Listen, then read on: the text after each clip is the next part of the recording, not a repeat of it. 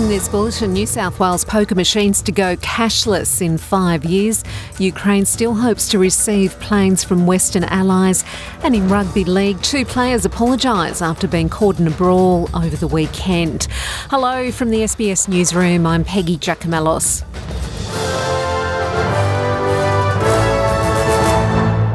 Every poker machine in New South Wales will be cashless within five years under an ambitious plan to overhaul the gaming industry.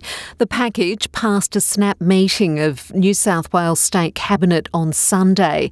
A team headed by Department of New South Wales Premier and Cabinet Secretary Michael Coutts Trotter will implement a plan to remove cash from poker machines between 2024 and 2028.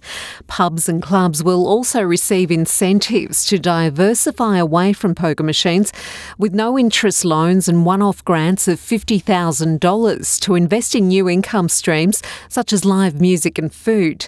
New South Wales Premier Dominic Perrottet says a transitional task force will be established in April 2023 to begin the rollout of the plan. We cannot have a situation in New South Wales where families are broken and people are putting their life savings down poker machines.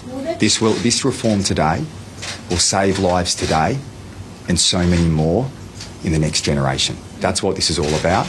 We have a situation in New South Wales, if you exclude casinos, where 40% of poker machines in the world are here in our state. Ukraine is calling on allies to provide its military with more support in its fight against Kremlin forces. Defence Minister Oleksiy Reznikov thanked the West for its support so far and says more aircraft will come, with the question simply being what kind they will be. Mr. Reznikov says there will be an upcoming announcement about additional support on February the 14th. He also called Ukraine a de facto NATO country, despite formal membership yet to be approved. In fact, I absolutely courageously claim that you and I have become a de facto NATO country.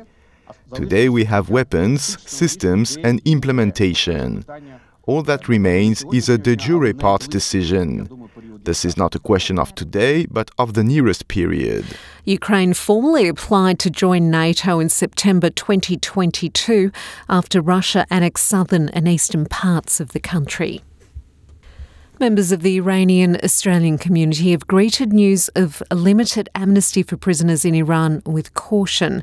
State media is reporting Iran's supreme leader Ayatollah Ali Khamenei has approved pardons for tens of thousands of prisoners in honour of the anniversary of the 1979 revolution.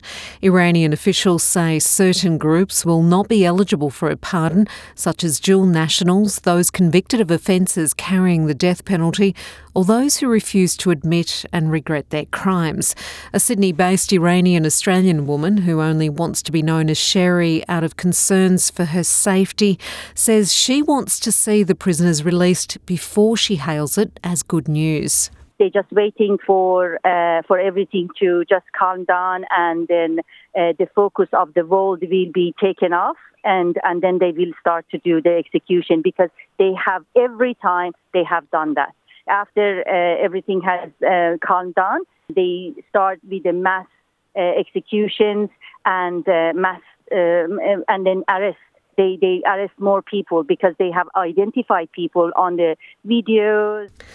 A fire has badly damaged a Buddhist temple in Melbourne's southeast over the weekend.